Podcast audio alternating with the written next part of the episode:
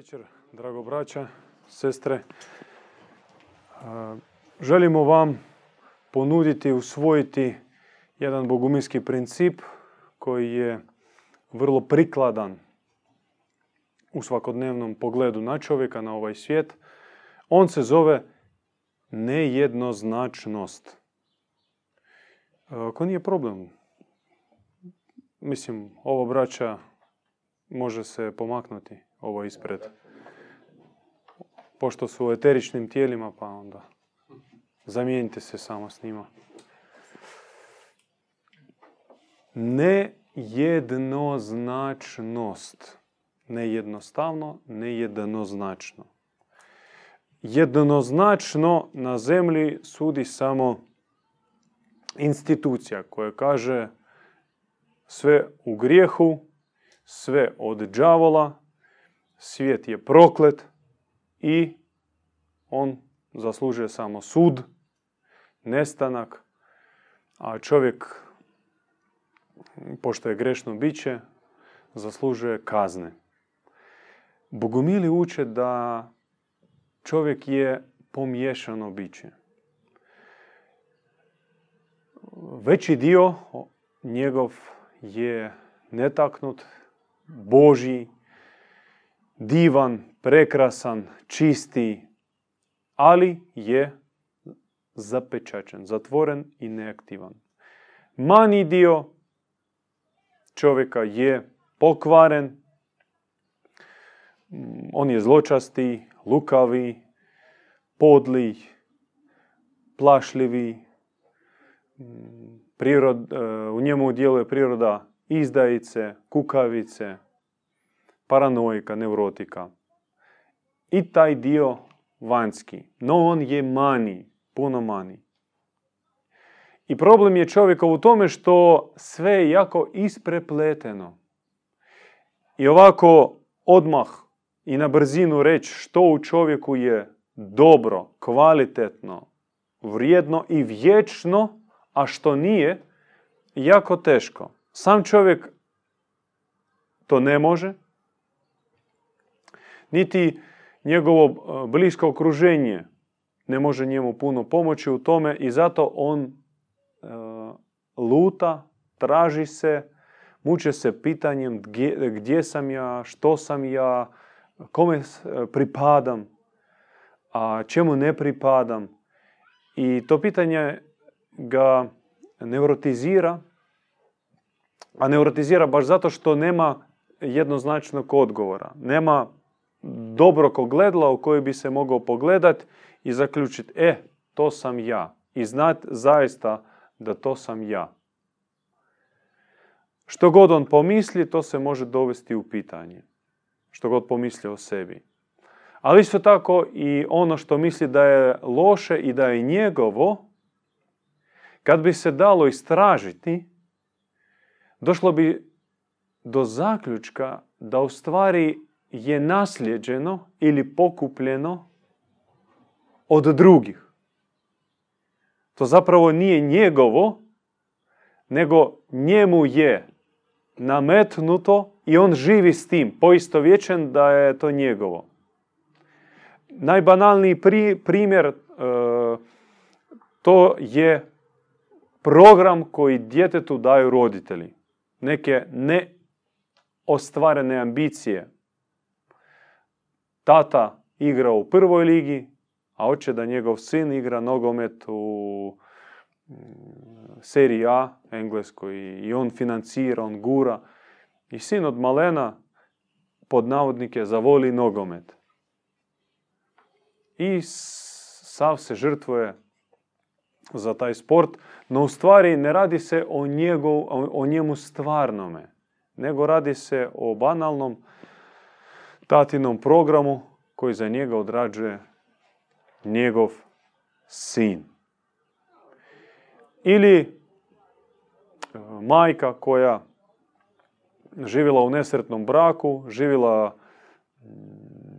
sa jednim muškarcem, udala se jako rano, sa svojih 16 godina, i onda ona nameće svojoj kćeri program da ima 20 i više partnera, da proba, da se ne veže za jednu vezu, da živi u otvorenoj, slobodnoj vezi i čak dolazi često do takvih situacija kad mama kaže ja da imam tvoje tijelo, ja bi toliko mogla.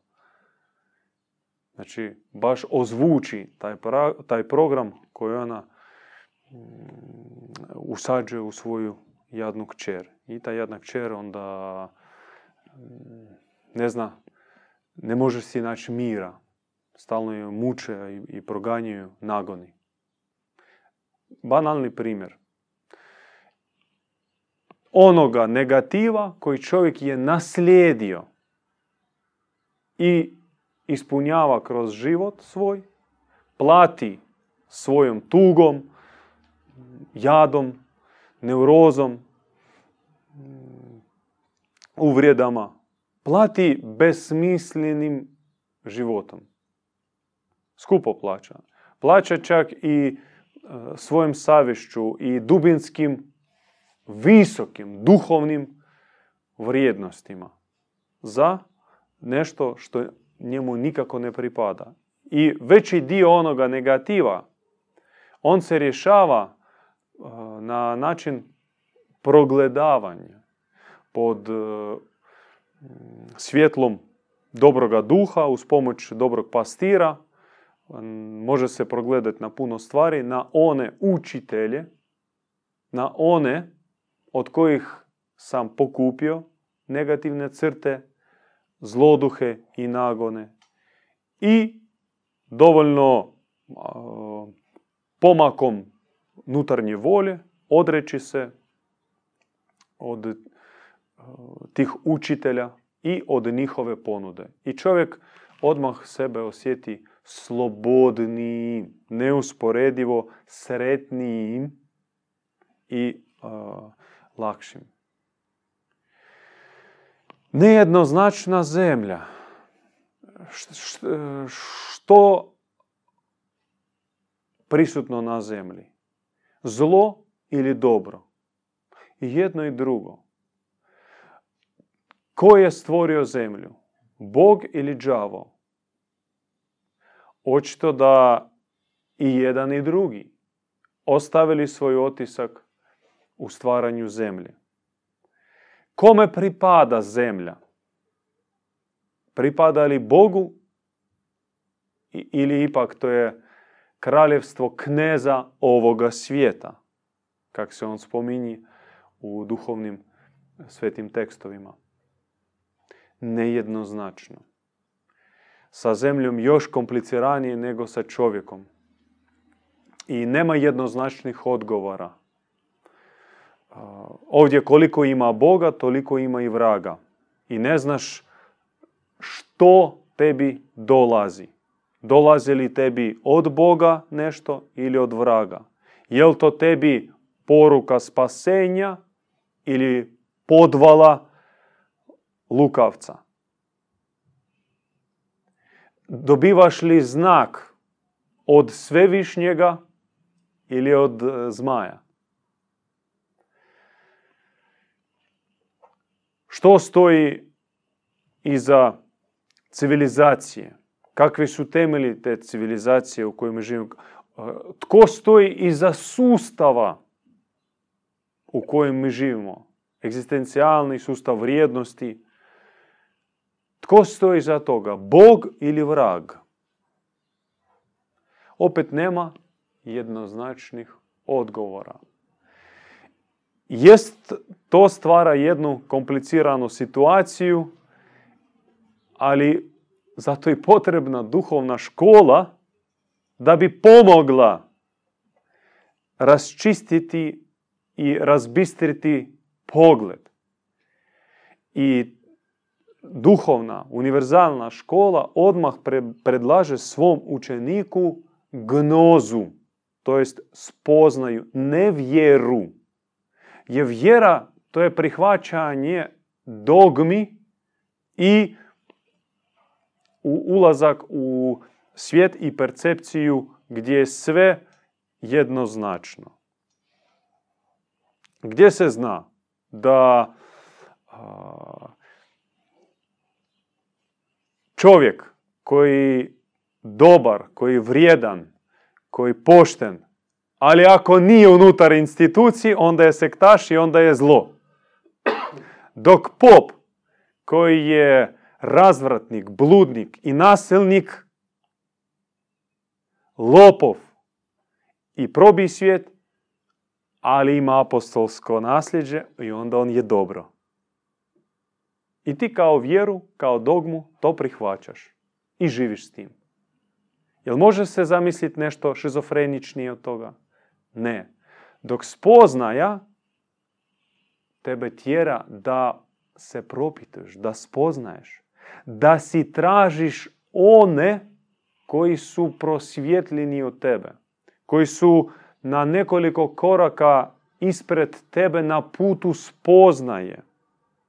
I spoznaje ne samo teoretska u glavi, nego spoznaja praktična koja dove, dovodi u red tvoj život, srce, savjest, um, pogled, sluh, tvoj osjećaj, no i ono što okružuje tebe. Gnoza iz nutrine mora se prenijeti i na van. Na tvoju obitelj, tvoje bližnje, tvoju kuću, tvoj kvart, tvoj grad i širje, već dokle seže tvoje srce. Znate, smiješno gleda čovjeka koji e, razmišlja o teorijama zavjere i duhovnim revolucijama, a kod kuće je nered, a djeca je u nekakvom zanemarenom stanju, džumbus jedan od života i sad on traži neke tamo reptile, humanoide, vragove, masonerije i teorije zavjere. Sredi svoju kuću, sredi svoj krevet, sredi svoje srce, sredi svoju glavu i onda počni pomagati, to je spašavati svijet. Odnosno, pomozi onima ljudima koji će tražiti tvoju pomoć i koji će htjeti prihvatiti tvoju ponudu. Princip nejednoznačnosti e, savršeno pomaže izbjegnuti grešaka i brzog suda. A mi smo jako brzi na sud. Brzo e, osudimo, brzo posumnjamo, brzo iznesemo zaključak e, koji mm, vrlo upitno da je ispravan. Ranimo ljude,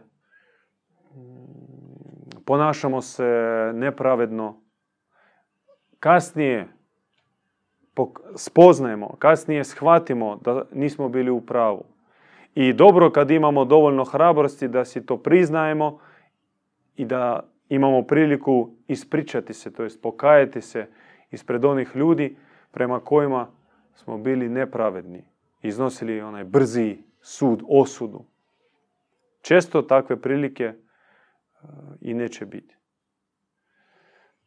Zato princip nejednoznačnosti, on nam služi istovremeno kao jedno mudro kočilo. Da mi prvo proučimo situaciju, prvo se uzdignemo na razinu izvan ovoga svijeta, iznad ovoga svijeta i onda sa visine, sa one visine na kojoj djeluje već drugačiji principi. Princip jednoznačnoga i apsolutnoga dobra. Gdje djeluju univerzalni duhovni zakoni koji slabo djeluju tu na zemlji. Zbog te nejednoznačnosti, zbog te pomješanosti. I e, znači, gledajući već s te visine, situacija trenutna, moja osobna ili pored mene ili globalna, već se otvara pod drugim kutom i moji su zaključci prirodno drugačiji. To jako smiruje čovjeka.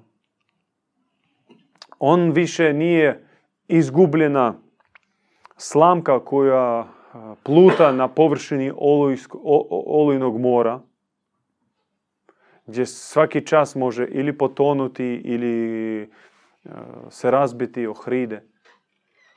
On dobiva pravac, dobiva čvrste temelje i shvaća da tražiti se u ovom nejednoznačnom pomješanome svijetu nema nikakvog smisla. To će biti beskonačni labirint.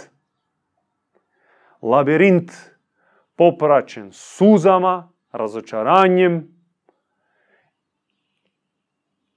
gubitkom vjere i povjerenja, zatvaranjem i pretvaranjem u mm, grubog i takvog, ajmo reći, mm, zlo, zlo, zločastog čovjeka. Drugo, u skladu s tom koncepcijom pomješanosti moramo shvatiti da Bog na zemlji je ilegalac. Duh svijeti tu na zemlji nije kući. On ne može ovako doći na otvorena vrata i biti uvijek dočekan. Nema toga ne djeluje Bog otvoreno u institucijama, u skupinama, u društvu našem, u raznoraznim sustavima, obiteljskim, obrazovnim, ekonomskim, političkim, financijskim, ne djeluje. Duh Boži, duh dobri, duh sveti na zemlji je ilegalac. Ne samo što ne djeluje, stoji zabrana da on tu djeluje. On nije tu dočekan, on nije dobrodošao. Tako je sve posloženo da on mora djelovati skrivečki, potajno, prenoseći se iz srca posvećenoga u srce žedno. To je jedan od uvjeta djelovanja duha i prenošenje duha. Mora biti posvećen, mora biti posuda toga duha. Ne samo komad papira i potvrda od episkopa, nadglednika, kako se prevađa sa grčkog, da e ti sad možeš obavljati sakrament, a ti ne možeš. Ja imam papir, ti nemaš papir. U meni djeluje Sveti Duh zbog ovog papira. Jel to ima smisla, ovaj komad papira za visoka nebesa? Za svemirskog dobroga duha koji načinjava dobri univerzum, koji dariva život anđelima, dušama, božanskim galaksijama i dimenzijama. Jer za njega vrijedi komad papira sa štambiljem mafijaške skupine koja je uzela na sebe mm, ime svete, svemirske, religiozne institucije. Ma naravno da nije. Naravno da nije. Mora biti posvećena posuda u kojoj obitava taj svjetli Boži duh. Kako je rečeno da kraljevstvo Božje unutar nas, i to stoji, no u kakvom je stanju naše kraljevstvo? Kod većine ljudi nutarnje kraljevstvo ili e, taj nutarnji pehar, ako želite, kalež koji mora biti napunjen svetim svjetlim duhom je rasturan, u teškom raspašoju, u neredu. I to zagađen, zatrpan raznoraznim duhovima, strastima, primislima, ambicijama, neurozama, traumama, nekim postignućima koji su se pokrili prašinom, pljesnjavom, koji sve smrdi i trulom, pokrpano milijun puta.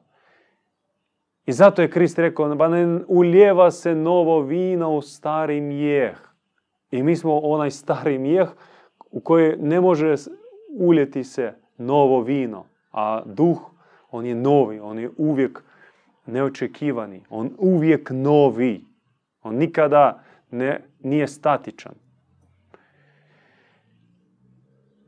I zato među nama postoje oni kod kojih to nutarnje kraljevstvo, taj nutarnji hram, doveden je u stanje lijepo, stanje sređeno, očišćen je, okiten, oslikan, sa zapaljenim svijećama, sa dubokim i širokim dvoranama, palačama. I tamo duh svjetli, duh sveti, duh Boži obitava, boravi i djeluje. I oni su nama potrebni kao uzor, kao kalup po kojem se mi moramo preoblikovati. I znači to posvećeno srce i duh svjetli iz tog posvećenog srca ne može se izliti van. Samo tako. To je ta posuda, taj svetac, u Bosni kažu Evlija, sveti čovjek, pomazanik, u Aziji, u budističkoj tradiciji, bodhisattva, prosvjetljeni.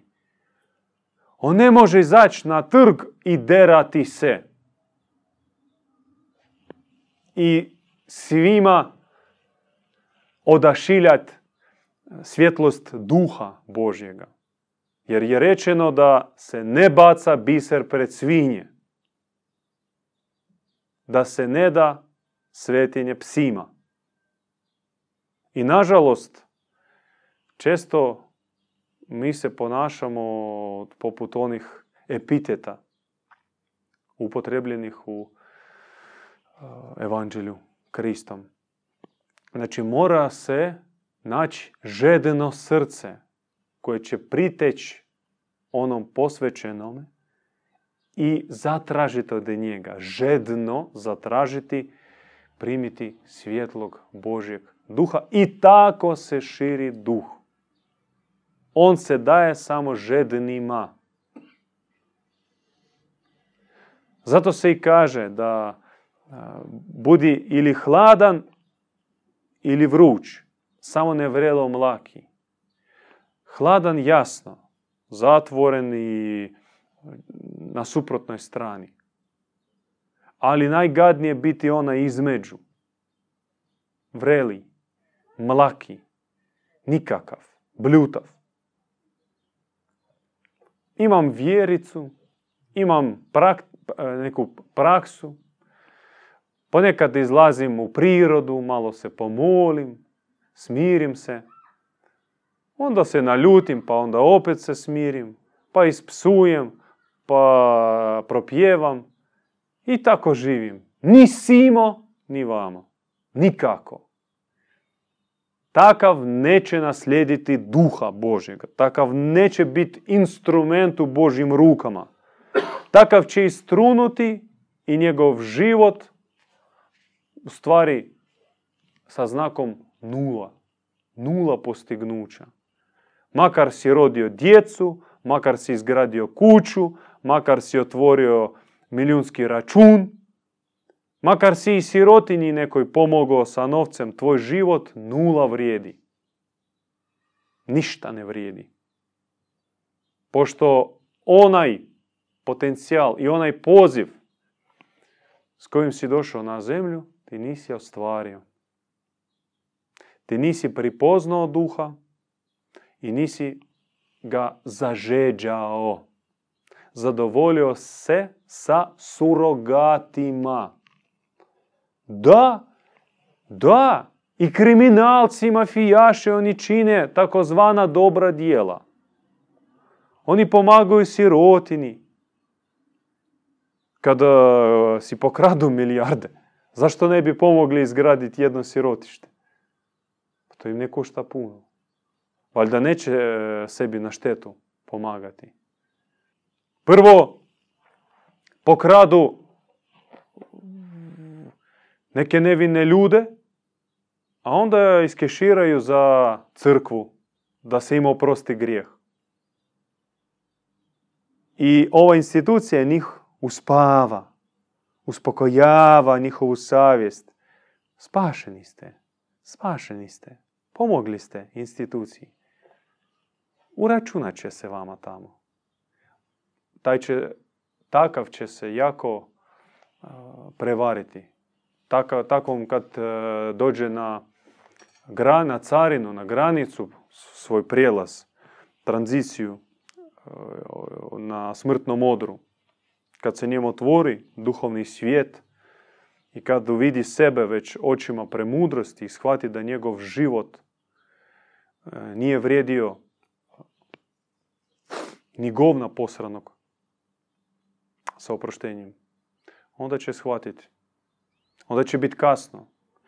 I duša po otkrivenju Majke Božje najviše se muči zbog, ne zbog svojih grijeha koji se njoj predoči. To je jasno. I Bog ne zamjerava previše za greške, nego zbog propuštenih ponuda. Zbog neostvarene misije s kojom je došla. Jer njoj na ekranu pokazuje se na jednom njen stvarni život, a na drugome pokazuje se mogućnost njezinog života u misiji. Koliko bi mogla postići. Kad ona vidi kontrast između ta dva života, između te dvije ponude, to nju prereže. To nju tako boli, jer cijeli život je uzalud i onda mora se vrtiti ponovo u krug, ponovno dolaziti na zemlju, ali sa istim rizikom da će ponoviti istu stvar. Isti rizik. Sve dok ona ozbiljno ne krene duhovnim putem. I počet čitati knjige duhovne. Ili čak mm, slušati neke učitelje, ne znači da si krenuo duhovnim putem. Duhovni put znači uzimanje na sebe određenih zavjetovanja. To je već prvi korak na putu. Moraš si uzeti... Ne, ne, ne, ne. Sve tamo. Sve fino. Znači moraš uzeti na sebe određena obećanja. I koliko si uzeo obećanja, toliko i imaš priliku se napredovati i rasti na duhovnome putu. Tri. Nebo otvara tajnu dobroga univerzuma. Zemlja je mjesto sudara paloga svijeta koji je velik, ali koji je zabranjen, ilegalan. U njega se ne smije gledati, njega se ne smije proučavati on stalno pokušava prodriti na zemlju. U određena doba taj zli, crni, pali svijet besprijekorno može djelovati na zemlji i mi smo vidjeli e, primjer toga je bilo 20. stoljeće. Stoljeće krvavog masakra. Nije uzalud zovu ga stoljeće džavola, stoljeće sotone. I to je baš bio triumf, triumf zla na zemlji. Koliko režima, koliko milijuna, desetaka milijuna nevinih žrtvi. Permanentno krvoproliće. Kao neki vrhunac crne mise. No, na zemlju se spušta dobri univerzum koji je neusporedivo veći, jači, svijetli od onoga crnoga. No ljudi ga skoro i ne znaju. Ne znaju zato što na zemlji su postavljeni oni čuvari od crnoga, od paloga, od zloga, da ne puste na zemlju vjesnike dobroga universuma. Kad god ti dolaze, crni čuvari ih pronađu i eliminiraju. I na tome se radi već više tisućljeća. Kako je završio naš prekrasni Krist? Znamo kako. Isto tako završio i Mani, i Jacques de Molay, i Zaratustra, i još mnogi, mnogi, mnogi, mnogi, mnogi uh, čije imena ljudi i ne znaju. Velikani duha, stvarni vjesnici našega dobroga svevišnjega. Završili su u podrumima inkvizitora, u njihovim lomačama, zatvorima, pritvorima. Najmanje što su doživjeli, to je samo mm, tabuiranje i e, prešućivanje.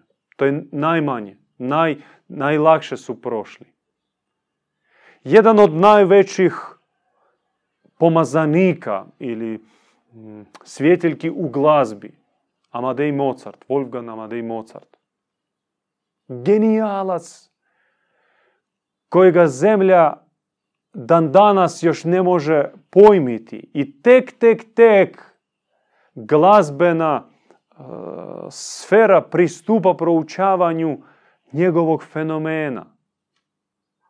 Po njemu je nazvan efekat Mozartov, tog dobrog i ljekovitog utjecaja na bolesnike, na djecu, čak na životinje, na biljke. Mozartov efekat. A završio je u zajedničkom groblju zajedno sa klošarima i siromahama pospan e, vapnom. Niti nadgrobnog spomenika nije ostalo od Wolfganga Mozarta. Glazbeni krist, tako je za njega rekao uh, Čajkovski. Glazbeni, kad je Haydn saznao da je Mozart umro u svojem 30 i koliko, 35 godina imao, uh, otprilike, Haydn e, doživio straš, strašnu muku. Prvo kad još ga malimo vidio, on rekao ovo, ovo je, ovo je Krist, ovo je sunce e, koje je dano čovječanstvu. I kad vidio kako ga maltretiraju u Beću, da ga ne priznaju, da ne daju mu staviti svoje opere. On ga zvao u London i, i htio platiti njemu potpuno i uzeti na sebe skrbništvo nad njim. I Mozart je odbio. I kad je Haydn saznao da je umro, on rekao od sad i do svoje smrti, za svog zadnjeg daha, sve što ću ja napisati, to je posvećeno Mozartu. I on se molio, on govori ovako, prije nego što ja uzmem pero i sjednem pisati svoje simfonije, Haydn, ja se molim dobrom Bogu da mi da dar opjevati ono što Mozart je morao, a nije uspio. On svoj život do kraja e, smrti posvetio Mozartu.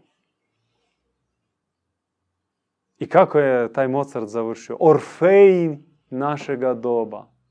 Krist od glazbe. U zajedničkom groblju. No Mozart je jedano, a takvih bilo ti su će. Za njih čovječanstvo ne zna. I zato čovječanstvo leži u mraku, u tami. Zato što ovi kristi, ovi pomazanici, ove svjetiljke su završili kako su završili. I onda na kome je krivica? Na ono instituciji koje ih ciljano traže i eliminira. No nebo ipak ne oduste i kao majka koja nosi breme trudnoće i ne može više čekati, došlo je vrijeme poroda, šalje na zemlju flote bijelih brodova na kojim su svete, presvete duše. Duše koji će biti poput Krista i Mozarta tu na zemlji. Znači, Beethoveni su umnoženi. Mozarti su umnoženi. Puta milijuna. Takvi će se utjelovljavati. I već se utjelovljavaju. I te duše nas gledaju kao svoju braću. Čak što više. Gledaju nas tu na zemlji većim od sebe. Pošto mi imamo iskustvo trpljenja, muke, borbe, patnje, suza, iskustvo boli i to oni vrijednuju kao nešto neprocjenjivo jer toga nema na nebu. Nebo je blaženo, nebo je nježno, nebo je mirno, nebo je sveto. Ali zemlja po tome, po toj pečati izazova, borbe i časnog mučeništva je veća od samoga neba. I to je utješna poruka od dobroga univerzuma. I zato duše se strijeme doći na zemlju sa visokih nebesa, da prođu viteški, junački, križni put i stjeknu slavu, ljubav, snagu dobra, veću nego su imali na nebu prije svoga utjelovljenja. I to je opravdavajuća, milosrdna poruka za zemlju. Ne strašni sud, kazna i vječne muke, nego veliko najveće utješenje čeka zemlju i zemnorodne. Sljedeće što sam htio reći, vijest koja s jedne strane e, uvijek e, ima istu vibraciju i kad nađeš na istinsku vijest, na istinskoga vjesnika, odmah kod pozvanih duša izrezonira nutarnji osjećaj da je to to. To je to i čak osjećaj da ono što se prenosi ne toliko prihvaća kao neku novu informaciju, nego da to pronalazi odjek u nekim dubinskim arhivama, kao da sve to znam. Kao da sve to je u meni zapisano, samo što preko toga vjesnika to se na neki način budi. I tak je bilo, takva vijest po, po toj kvaliteti bila i sto godina prije, tisuću i deset tisuća i milijun godina prije. I takva će biti i sutra i nakon sto i tisuću i milijun godina. Takva je vijest. No s druge strane, vijest ima svoju genezu, odnosno razvoj. Zbog čega? Pa zbog vrlo jednostavnog razloga. Što Nebo kad govori nama prilagođava se našem trenutnom stanju. To se zove kenosis, grčka riječ kenosis ili um, kenovija, spuštanje, smanjivanje. Naš grandiozni, paradoksalni, iracionalni, nadracionalni, bezgranični, svevišnji, dobri otac, naša najvoljenije majčica, grandiozna u svom veličanstvu, moraju se adaptirati našem, govoreći suvremenim jezikom, softveru i hardveru. Zamislite sada, vi koristite mobitele novih generacija koji zahtijevaju nove operacijski sustav novih modela i već stari programi teško rade na starim operacijskom sustavu. A probajte vi sad ovu informaciju, ove mm, sposobnosti, mogućnosti s kojim vi baratate na vašem mobitelu, prilagodite ona, onoj Nokia 3110 i da ona to prožvaće. I to je zadatak koji stoji ispred dobre providnosti, dobre promisli. Vijest koja je univerzalna, koja je grandiozna, nama pripremiti i servirati na dostupnoj nama razini. I normalno da po stupnju našega osobnog razvoja nebo s nama govori različitim jezikom. Kao u bilo kojoj školi. Ima prvi razred i jezik za, prvog, za dječaka u prvom razredu. Ima visoka škola. Ima ipak akademija. I jezik je uvijek drugačiji. I, na primjer, čitajući božanske objave koji se daju našem djedu Ivanu Bogumilu već 30 godina, počevši od prve knjige do jučerašnjeg ukazanja, jučerašnje objave, vi ćete vidjeti ovu genezu o kojoj ja govorim.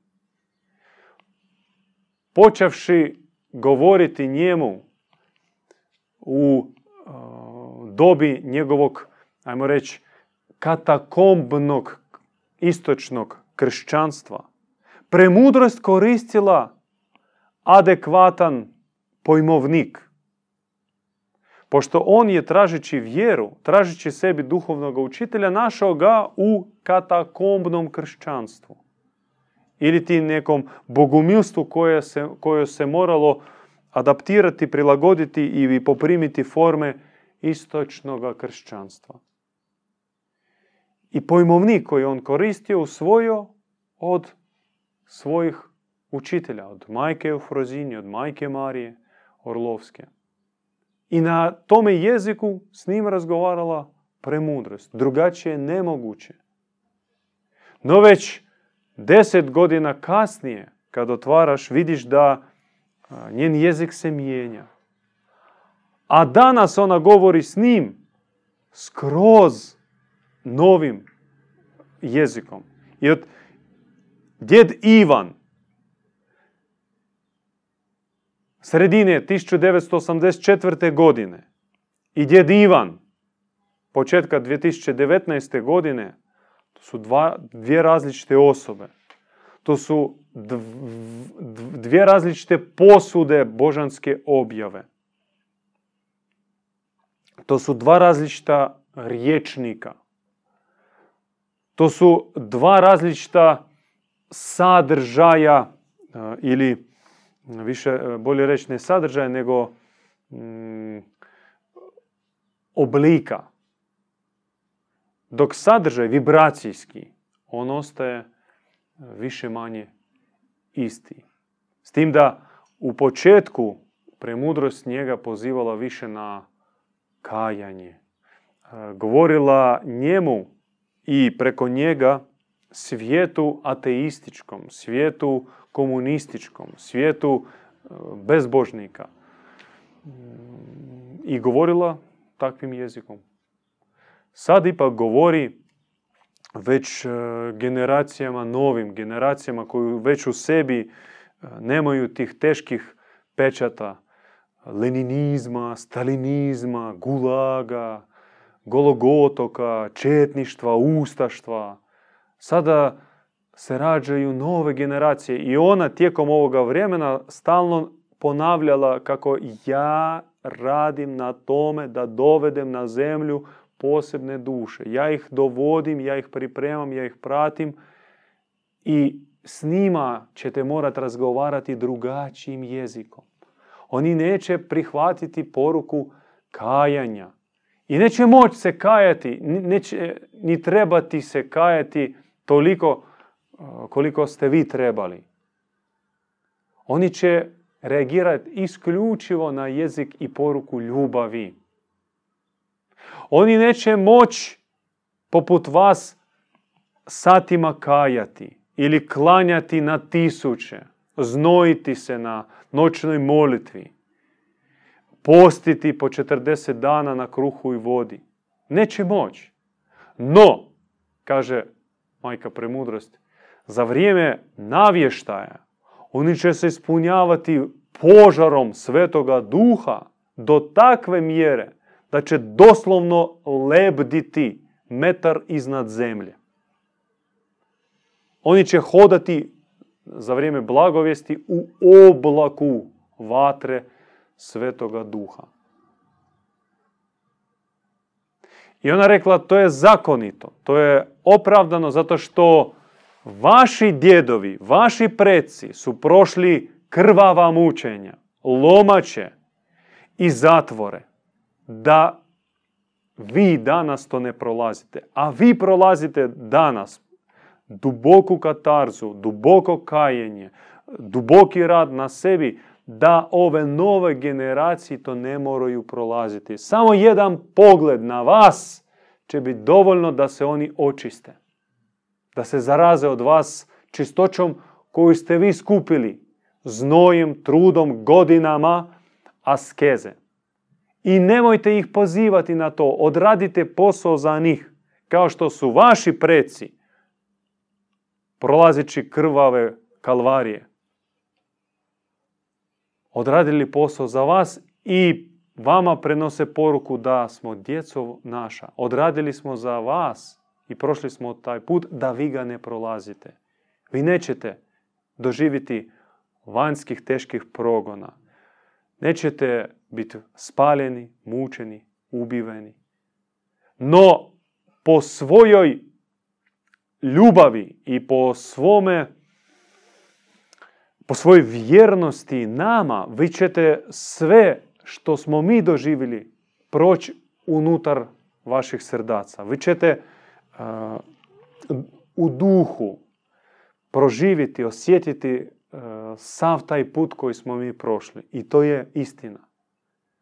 Kad god se molimo, spominjajući naše velikane, djedove, svece, koji su bili mučeni u stalinskim logorima, u podrumima inkvizitora, spalivani u lomačama, nam se daje, na nas se spušta takva milost koja teško je uopće možeš zamisliti. I još drugo oni e, su rekli, kad su se objavili ocu Ivanu, besmrtni naši djedovi, rekli nemojte nas ponižavati sjećanjem na naše muke. Jer naš put to nije bio put muke. Kada se nama objavio jaganjac višnje ljubavi, muke su nestale. I kad se u naša srca pala kaplica malena njegove ljubavi žarke, mi smo pali na pod izgubivši svijest.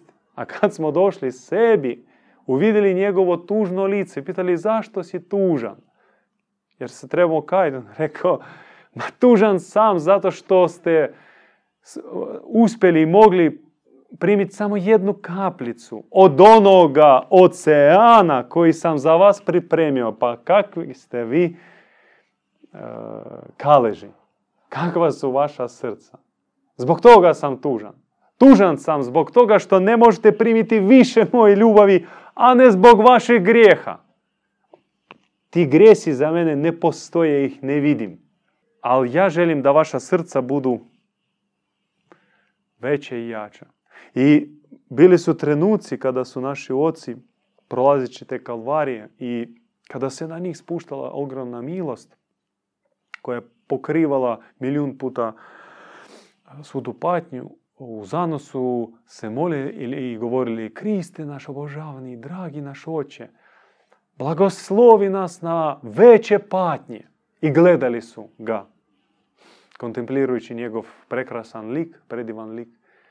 I čuli su odgovor, nedostojni. Nedostojni ste većih, pa, veće patnje.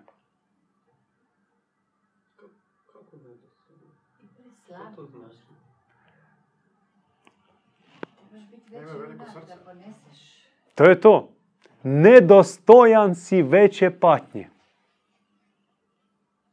To čovječanski, zemaljski, konzumeristički pojmiti nemoguće.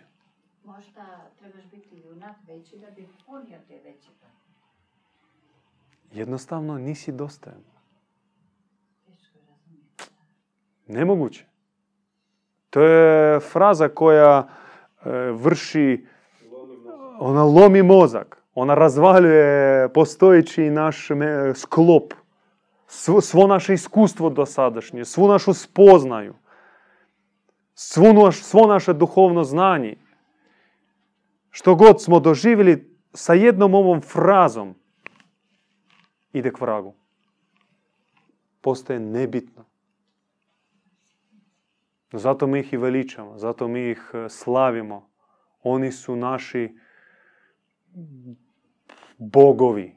Bogovi. Kada Krist, o, kada Serafim Solovjetski, imao knjigu Solovjetski vrt, e, brat, mlađi brat Nikolaja Romanova, Mihail Romanov, poslije strijeljenja preživio, prošao tri godine samostana i onda e, bio uhapšen i završio u logoru i 39 godina prošao kroz stalinske zatvore.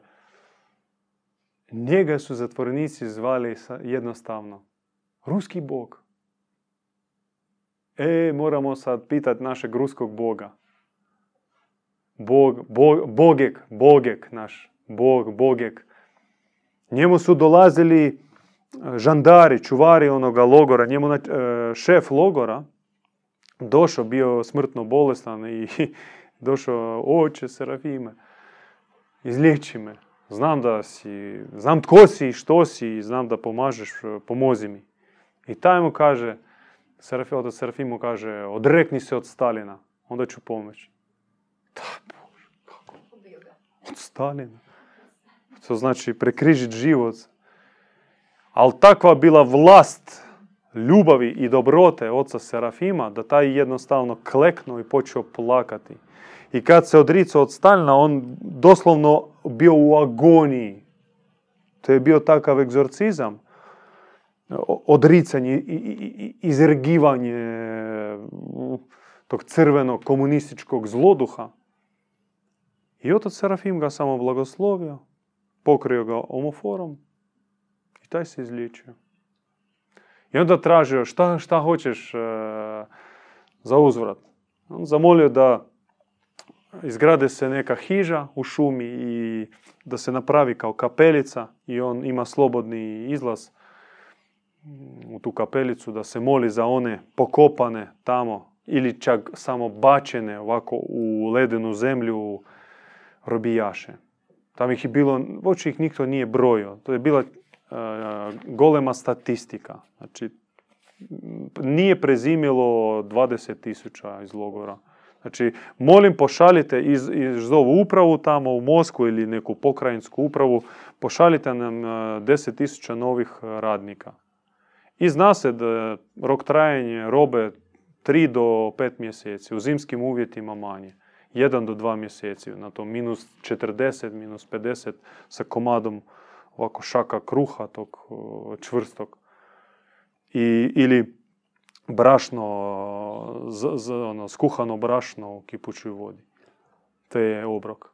Samo pitam, taj Serafin, to je bio brat od ovog e, ruskog cara zadnjeg. Nikolaja II, da, njegov brat Mihail Romanov, pročiti, to je fenomenalna knjiga, govori baš o njegovom e, zemaljskom putu, od generala divlje divizije, on je zapovjedao divizijom, e, konjeničkom divizijom kavkazskih Čerkesa, bio u Prvom svjetskom ratu, neustrašivi plemić, jedan od, ne jedan, nego najbogatiji od Romanovih, on je bio najbogatiji i jedan od najbogatijih ljudi toga, toga doba.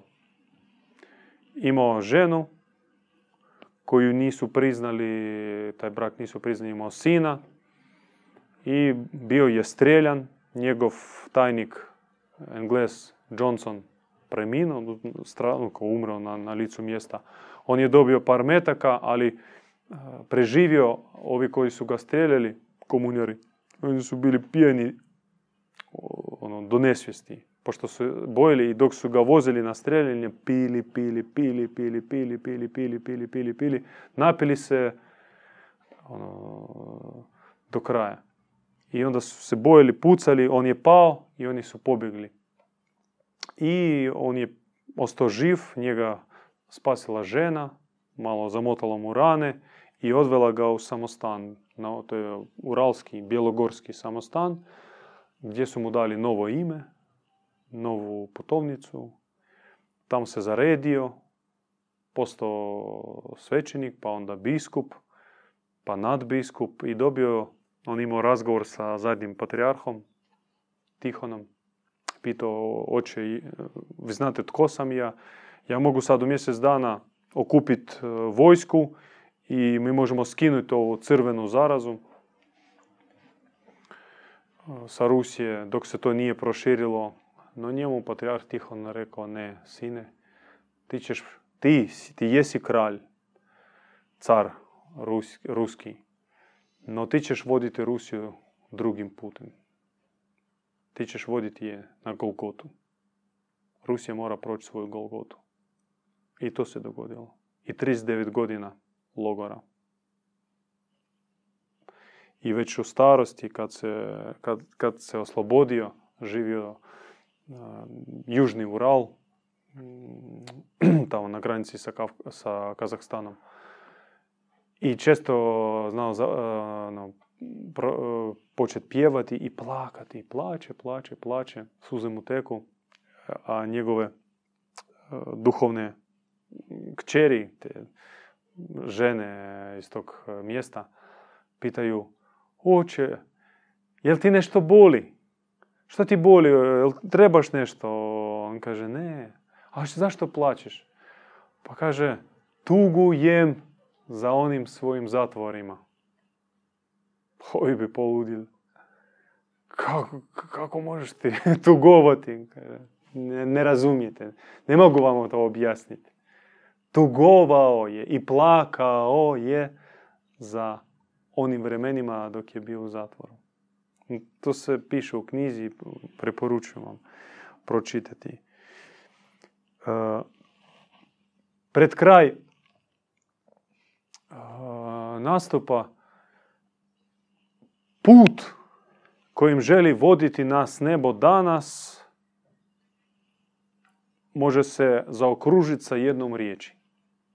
I tko shvati tu riječ i prihvati tu riječ, koncept, taj će napredovati na duhovnom pute, putu ličnome, ali i um, zajedničkome. To jest on će sebe promijeniti i će moći utjecati pozitivno mijenjajući druge.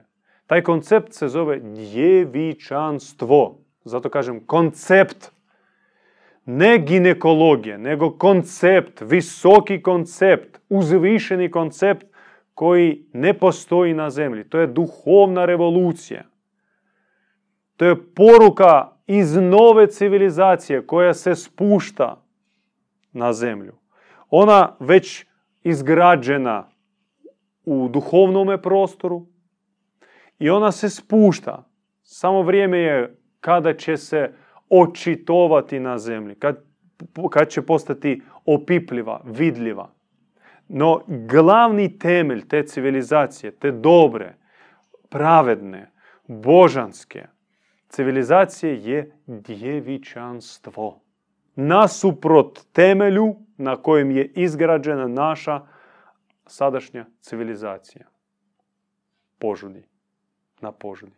I požuda kao korijen stabla zla koji je naraslo unutar svakog čovjeka i u civilizacijskom um, prostoru.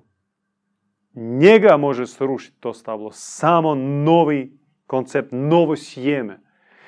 beskorisno. Baviti se nekom katarzom, kajanjem, praksom, askezom, postiti, korizma sada traje, uzeti na sebe neku stegu, hodočastiti, posjećivati sveta mjesta, šambale, šamane, ajahuaske. To sve nema nikakvog smisla. Sve dok ostaje korijen zla kod nas.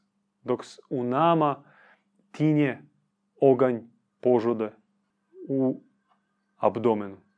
Njega treba ugasiti. I ugasi ga samo boginja djeva majka. Nijedan čovjek na zemlji ne može svojom snagom, svojim naporom ugasiti i iščupati iz sebe korijen požude. Pokušavali su, nisu uspjeli. Samo ona može. I ona to vrši na jedan mistični način. Suzicom svojom ona gasi žarište požude.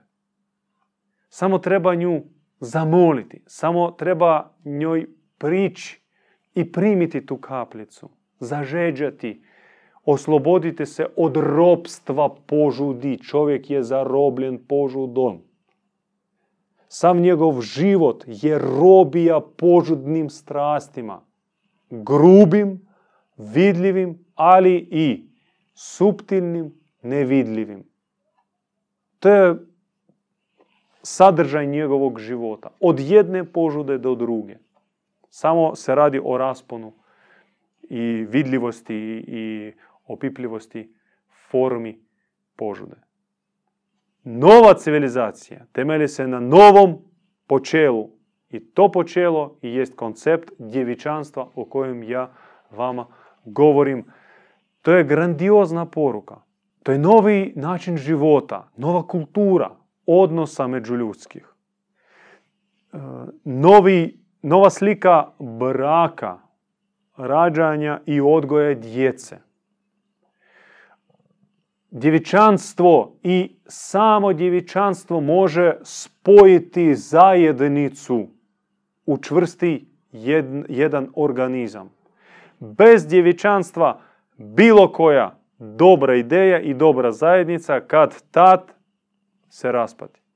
Koliko, nažalost, tih ekonaselja sa dobrom namjerom, sa dobrim ljudima, koji su pobjegli iz gradova, prodali su svoje stanove, izgradili neke eko kuće, pokušali živjeti na dobar e, ekološki način, završili jadno. Sve se vratilo. Nakon pet godina sve se vraća. Iste prevare, e, ljubomore, i onda povuci među, svađa, otišlo u pjesak.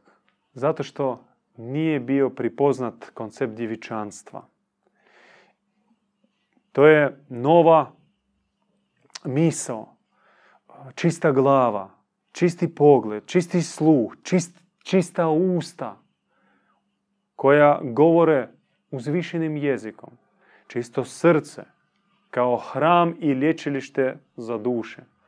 Čista savjest kao goli nerv, živac koji reagira na bilo koje zlo, bilo koje iskušenje, bilo koju nepravdu odmah. Šalje impuls, uzdirmaj se. Pripazi. Makni se. E, povuci se. Čisto tijelo na kraju krajeva i u tome, u toj sredini, u toj civilizaciji će obitavati čisti Boži duh. I završno poruka današnja bi bila da nebo milosrdno među nama podiglo jedan stup. Stup od zemlje do neba. Djeda dalo nam je djeda. Ima svetih duša, ima pravednih duša, ih ima na tisuće na zemlji. Ima pozvanih duša kojih ima na milijune. No djed je uvijek jedan. To je onaj atlas koji drži na svojim leđama nebesku kupolu. Djed i jest etalon po kojem zem, e, zemljanin mora se oblikovati, odnosno preobraziti po nebeskom projektu. Prvi prolazi taj put djed. On je ledolomac, njemu je najteže. On probije stazu kroz džunglu. Prepreka, zabrana, nutarnjih, mentalnih, institucionalnih, svakakvih. Slabosti, neuroza, nesigurnosti, kroz maglu kojom je kao mrenom omotana zemlja.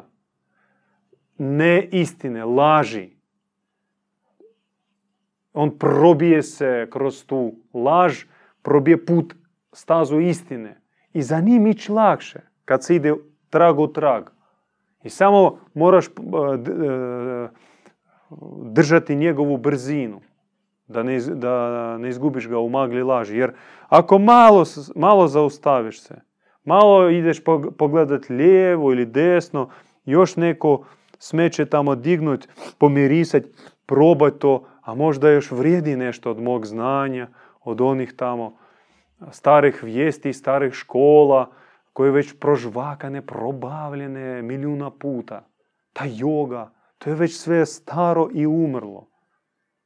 Nema više toga, nema više Bhagavad Gita, nema tih svetih pisama.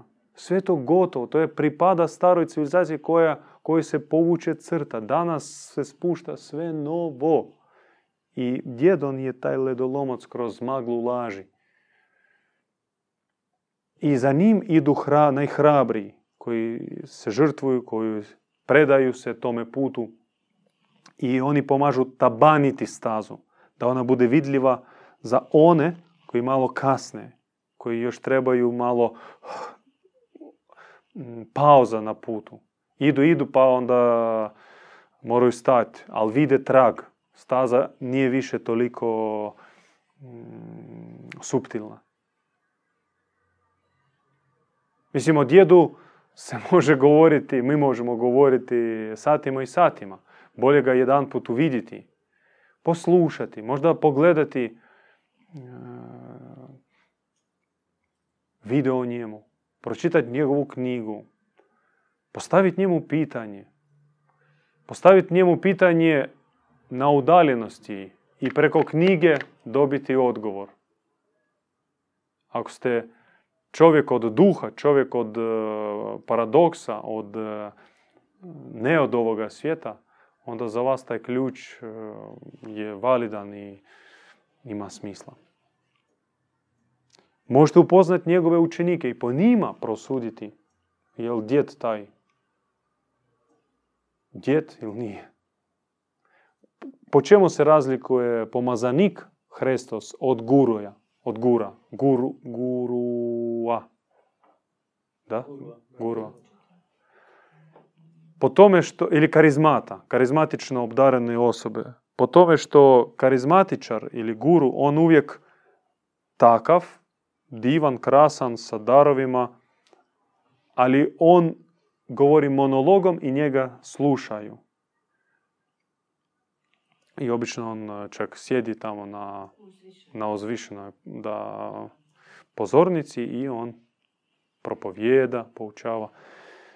I njega slušaju. Slušaju, slušaju i koriste njegove darove, da im pomogne, da im sredi život, da im riješi neke izazove, da ih izliječi. A pomazanik, on više radi na tome da onaj koji njemu prilazi postane sam pomazanik. Njegov, njegov zadatak prenijeti pomazanje. Zato i zove se pomazanik Hrestos. Hrestos ili Krist.